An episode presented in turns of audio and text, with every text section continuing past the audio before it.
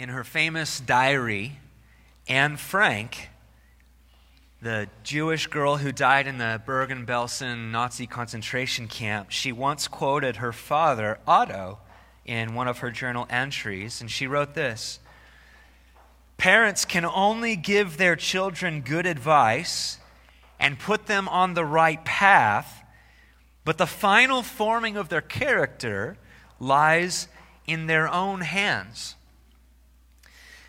Now, thankfully, as, as Christians, we understand that God mercifully intervenes when and how he chooses to rescue sinners like us who have already formed an unrighteous character. But I think this quote from Otto Frank Anne Frank's father, I think it helpfully illustrates the kind of hopeful desperation that parents feel for their children's right living. If you are a parent, or if you are a godparent, or an uncle, or an aunt, don't you deeply desire that the kids in your purview would blossom into God fearing, God worshiping men and women? As the Apostle Paul awaits trial under house arrest in Rome. And as he writes this letter to the men and women in Philippi whom he brought to the Christian faith, we can almost hear in the words that he writes a sort of fatherly desperation. Last week in Philippians 1, verses 27 through 30, Paul urged his Philippian children of the faith, he, he urged them to endure internal conflicts as a unified church so that they might engage external conf- uh, conflicts together as believers in an unbelieving city. And this morning, in chapter 2, verses 1 through 4, Paul continues this theme, urging the Philippian Christians toward unity in their local congregation. And understandably so, because if we were to read through the end of the book of Philippians, we learn in chapters 2, 3, and 4, there's a lot of grumbling and disputing going on amongst the church right now as Paul writes this. There's some erroneous teaching making its way through the church. In fact, there's a particularly divisive argument occurring between two women we'll see in chapter 4, Euodia and Syntyche. It's dividing the church. And all of these divisive things are happening at the very same time that Christian persecution is ramping up in Philippi. So I think we can understand Paul's urgency in writing to them in Philippians 2, verses 1 through 4, our passage this morning, why unity is possible, how unity is pursued, and what unity produces. If you haven't already, I'd invite you to open your Bibles, Philippians chapter 2, and follow along as I read verses 1 through 4. So, if there is any encouragement in Christ, any comfort from love, any participation in the Spirit, any affection and sympathy, complete my joy by being of the same mind, having the same love, being in full accord and of one mind.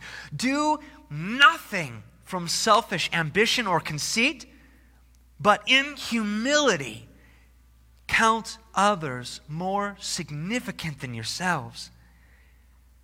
Let each of you look not only to his own interests, but also to the interests of others.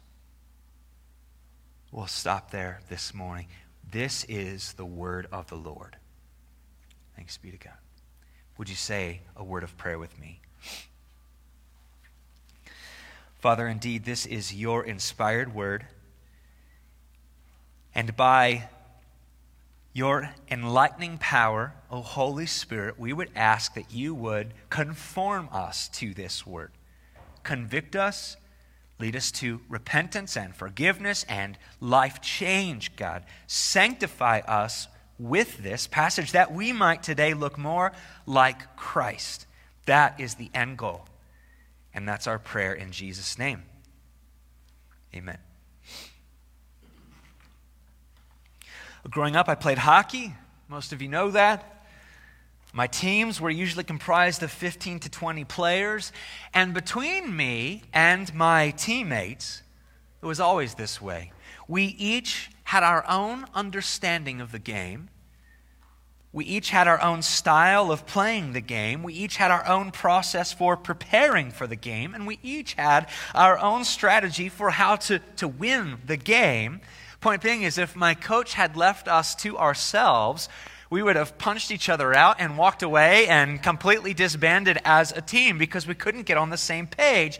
But my coach, none of my coaches ever did that, and neither does the Apostle Paul in the passage we've just read. In fact, to uh, a church that is threatened with disunity, he writes number one, why unity is possible. This is the outline we're going to be in for the rest of our time. Number one, why unity is possible.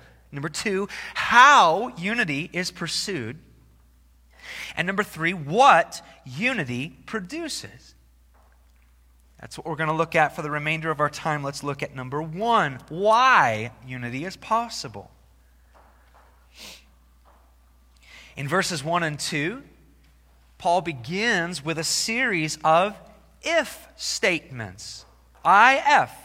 If there is any encouragement in Christ if there is any comfort from love, if there is any participation in the Spirit, and if there is any affection and sympathy. At first glance, we might read these statements as statements of possibility. After all, the word if is a word of possibility, if. But in reality, we need to understand these statements as statements of certainty, and I'll show you what I mean by that. Imagine with me that you're all sitting together in a candy store, right? That's a fun thing to imagine. And I yell in through the front door to all of you who are sitting in the candy store if there is anything sweet in that room in there, go ahead and knock yourselves out. You see what I'm saying? Obviously, there is something sweet for y'all to eat. You're sitting in a candy store. And that's how we should understand Paul's rhetoric here in verse 1. In fact, we might even just read verse 1 like this because of the encouragement of your belonging to Christ together. Because of the comfort you have from God's love. And because you share the same Holy Spirit in affection and sympathy. Because of those things, church. And on the basis of those things, Paul continues in verse 2. What's he say? Complete my joy by what?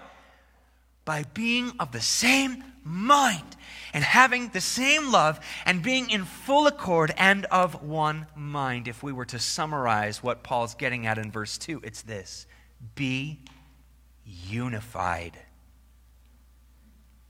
Be unified, church.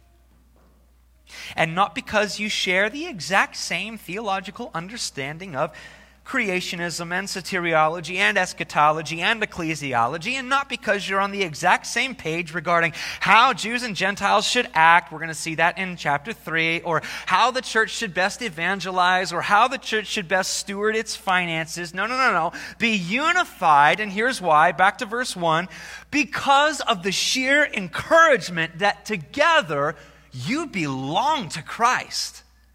That's why you should be unified. Reason number one that he gives none of y'all are your own. None of y'all deserve to be God's children, and yet each one of you in Christ has been bought, sought, and brought into God's unshakable kingdom family by repentant faith in Christ's atoning life, death, and resurrection.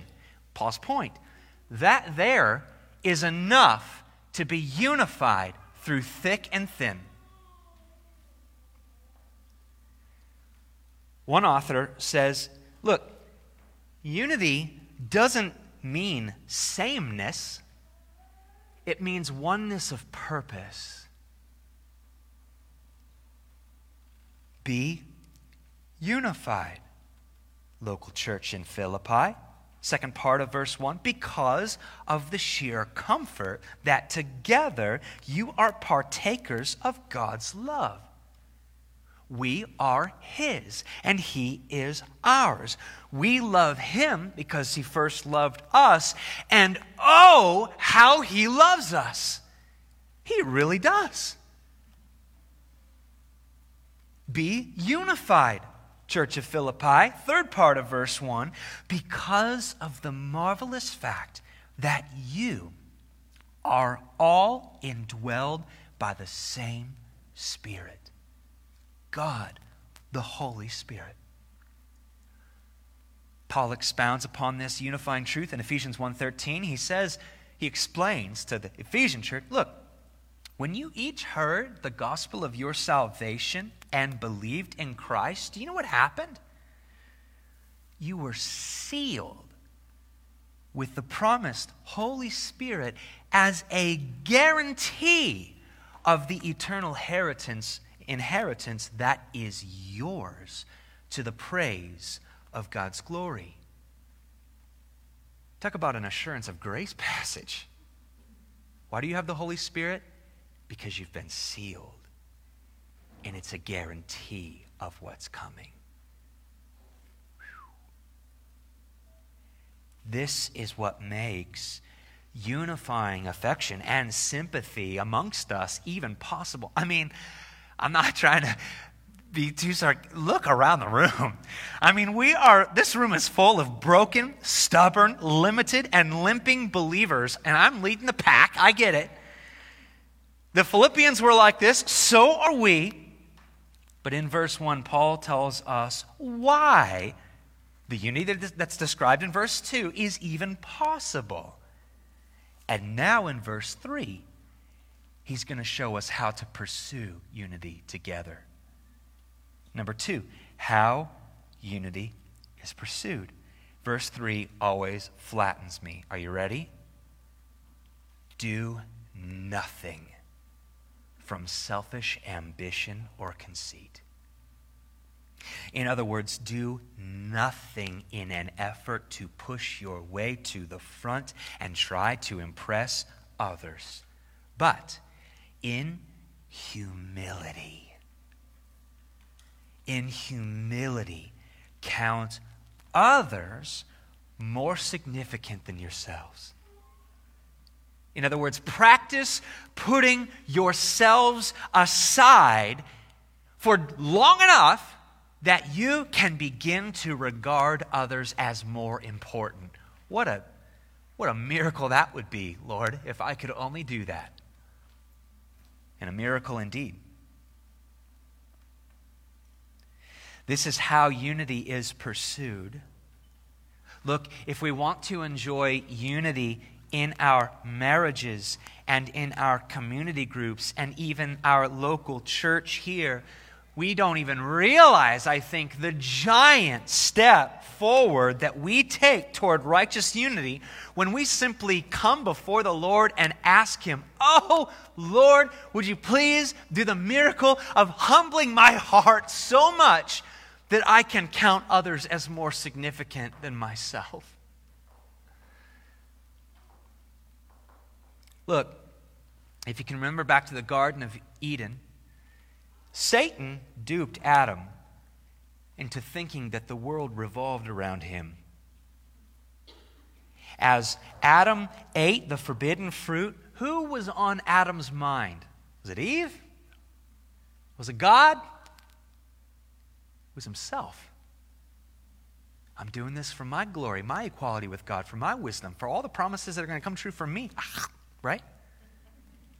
He's thinking about himself. And then, if we remember the rest of Genesis chapter 3, with Adam's pride filled fall, what came immediately afterward? It was disunity between he and his wife and he and God. He looks at Eve, she looks at him. They blame each other for eating the fruit. Then Adam says, Well, God, you gave me this woman. Immediate disunity immediate fracture, relational chaos. Now, if you're like me And if verse 3 hits you square between the eyes, like it does every time I read it, because you have a hard time thinking of anyone more than you do yourself. I'm not saying that's me, that's probably you. No, no, no, no. I am obsessed with thinking about myself. And if we can relate in this, you want to know, it's because we really take after our first father, Adam, in the garden. The apple hasn't fallen far from the tree. And yet, and yet, as Paul reminds us, look, verses 5 through 11, that's not our passage today. We're going to get to that next week. But if we can just peek into verses 5 through 11, it's in Paul's logical flow here. When Christ, Jesus, Son of God, came into the world, look, if there was anyone whom the world truly revolved around, it was Jesus. And yet, when he came into the world, he came and walked among us as though the world does not revolve around him. He came as the reversal of our low estate. He came actually humbly by putting himself aside. He came regarding others as more important. God the Son did this. Mark 10:45 for even the son of man did not come to be served but to serve and to give his life as a ransom for many. God the Son, who was owed all of the accolades and praise, and he could have walked around toting, I'm God, I'm God, and of course he claims so, but look at the posture of it. He humbly served.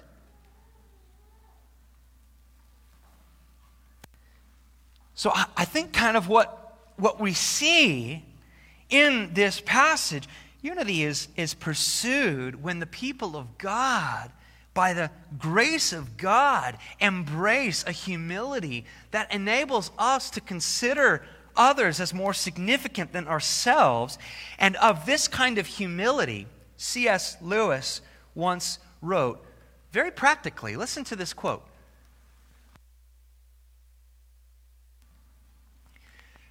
Do not imagine that if you meet a really humble man, that he will be what most people call humble nowadays. He won't be a sort of greasy, smarmy person who's always telling you, well, I- am a nobody. Probably all you will think about him is that he seemed a cheerful and intelligent chap who took a real interest in what you had to say. A really humble man, the quote continues, won't be thinking about humility because he really won't be thinking about himself at all. Doesn't that capture it? What a remarkably simple way for us today after our gathering concludes, and as we're walking out the door or meeting someone for lunch or whatever is happening this evening, or Lord willing, even when we gather in community groups this Wednesday, what a remarkably simple way to practice humility and to pursue unity by asking good questions of someone else and then listening. I, I don't know that it gets more easy than that.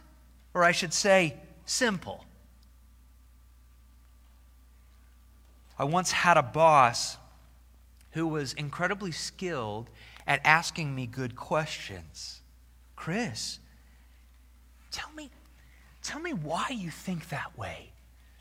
Can we just pause for a second, Chris? Eh, can you just pull back the, the top layer and let's get to the bottom of what you what, what's at the bottom of X, Y, or Z?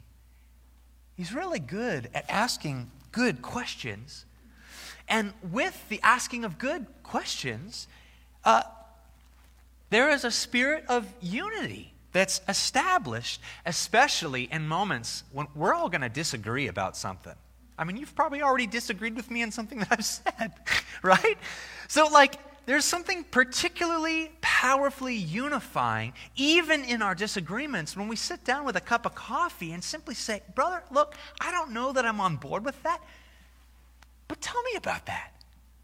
Because I love you. And I, I respect you, so I want to hear. Well, why do you think that way? Is there not a spirit of unity that is built in that? Now, we can't stop with just asking the question. We need to attentively listen, right? The same boss who I just shared about, who was good at asking me questions, guess what he would do the moment he stopped talking? And he would be texting while I'm talking, intermittent with, yeah, uh huh, yeah, yeah, okay, that's a good thought. Nothing says, I'm not that interested in what you have to say, like breaking eye contact and mentally multitasking while someone else spills their guts. Get off your phone and tell me to do the same thing. And I heard an amen out there, and I'm so excited. Get off the phone and interact with a real person face to face. And you tell me the same thing. You have permission in Jesus' name. This is why Paul urges in verse 3 it requires him put on humility. Put yourselves aside and your phone long enough to regard the person you're sitting with right here and now as more important. Oh, to truly get to that place. And then in verse 4, let each of you look not only to his own interests, and that's less of a hobby and more of let's look not just to our own good and our own well being, right? Not just interest, not just like, I, I enjoy skateboarding, right? So put my interest, but no, no. Let each of you look not only to his own interest and well being, but also to the interest and well being of others. Do you know, have you ever heard the term consumer driven church? You ever heard that term? Unfortunately. In a, in a consumer driven church, I think that whole masses of people are being groomed in a direction that makes verses 3 and 4 impossible to obey. Look, I'll attend the church service, right? I'm a consumer driven person. I'll attend the church service when I feel like it. But as long as I can choose which gathering I go to because I want to like the music, that I, I the, the music needs to be steered toward me, I want to say hello to the people that I want to say hello to. As long as the church has programs that are fitting for me and the relevant teaching is aimed at me and the hot coffee is made for me and there's a close enough parking spot for me, well, then, yeah, I'll be a part of it. Oh my goodness. Shoot me. I mean, don't really. Did I hear an amen? I mean, okay, isn't it a travesty what is masquerading through America as the bride of Christ and couldn't even be further from the Spirit of Christ? It's me. Why do I go to It's because of me. Why am I part of that? Me. Me. It's about me. Back to the Garden of Eden we go. In the body of Christ. Sweet mercy when COVID first started steamrolling through America, I was, man, talk about decision fatigue.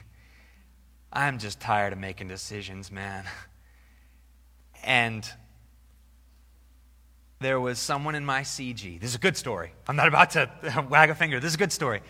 Man, do we do we meet? To, uh, what, what do we do? Do we get together as a CG? What do we what do we do? No, Chris, Chris, Chris, Chris, Chris. Look, we need to get together as often as we possibly can because it's not just what we feel like doing, it's the fact that those brothers and sisters in your group, they need contact. They need encouragement. They need prayed for. They need hugged without fear. They need embraced because this is a very isolated season and very scary moment. Keep going and be with them. That person's advice was the absolute opposite of consumer driven ministry. What do I want to do? I want to, I want to bury myself in the yard. But oh, putting the interests and the well being of others before me from a spiritual standpoint. I was so happy to have listened. There are brothers and sisters in my group who desperately needed, myself included. I need to see you. I need to hear from you. I need to pray with you. I need to just simply be bolstered by your presence. How unity is pursued is by putting ourselves aside, regarding others as more important, and serving the interest of others more than we serve our own. Now, what does that kind of unity produce? Point number three. Verse 2, the very beginning. What does Paul say? Look, it's hidden. It's hidden. It's like a Where's Waldo? What does unity? Complete my joy. Fulfill my joy, church. Bring me to the place of overflowing, bubbling over, can't contain it joy by being of the same mind and having the same love and being in full accord and of one mind. Now, let me ask you if Paul, who's locked up 4,600 miles away awaiting potential execution, if Paul would end up receiving a level of joy on account of the Philippians being unshakably unified in the gospel, don't you think that the Philippians themselves would receive a level of joy? It's not just Paul, 4,600 miles away. Of course they would. It's a joyful, pleasant thing to experience the unification of a local assembly of a local people. We're called the promise of this morning's call to worship. You know, we picked those verses on purpose. Psalm 133 Behold, how good and how pleasant it is when brothers dwell in unity. It is a pleasing thing. It is a heart happy thing. It is a joyful thing when God's people humbly dwell together in unity despite the millions of molehill sized disagreements we have. The Bible consistently holds this profound truth that that joy, that heart happiness actually results from the humble pursuit of walking arm in arm with our brothers and sisters. And wouldn't you know? But a secular world study is actually observing the same thing. I read a study this week published in association with the National Library of Medicine and the National Institutes of Health. The study's objective was to test the central assumptions between self centered happiness and real, or not real, selfless happiness. In other words, prideful happiness or humble happiness. Now, according to the study, factor analyses revealed that self centeredness, which was assessed through egocentrism and materialism, and selflessness, which was assessed through self transcendence and connectedness to others, were two distinct psychological constructs. Now, hear this part of it. That's all psychological babble. While self centeredness was positively and significantly related to fluctuating happiness. When I'm eyes on myself, guess what? The highs are high, the lows are low. And it's constant. It's a roller coaster of fluctuating happiness. Selflessness was positively and significantly related to authentic, durable happiness. Secular world studies are showing us that selflessness produces prolonged, pleasant heart happiness. Glory to God. His truth is true. The same selfless humility that produces unity also produces authentic durable, real, lasting joy. So Paul's not joking around or dangling a carrot out in front of him in verse 2 by saying, Well, complete my joy. Go for it. No, no, no. I mean, like, like really. Joy is going to come to him when he hears that the church is being unified. And his request, complete my joy, it isn't rooted in the same sort of wishful thinking we heard in that Otto Frank quote at the beginning. Otto Frank believed that Anne Frank and her siblings, it was, you know, the final forming character of their lives was completely up to them. They had to conjure up the ability to, to make life's direction in a good direction. But look at verse 5 with me. We're going to peek at what we're going to cover next Sunday. Paul invites us have this mind among yourselves, which already belongs to you in Christ. So, do you hear that good news? If you belong to Christ through repentant faith, then everything we've been talking about this morning, by God's grace, is already yours. The selfless humility that leads to unity, yours. The humble unity that leads to real joy, yours. It is yours in Christ because He, the same Savior who by His sacrificial life, death, and resurrection paid for your self centered sin, He also now empowers us toward others centered living and joy.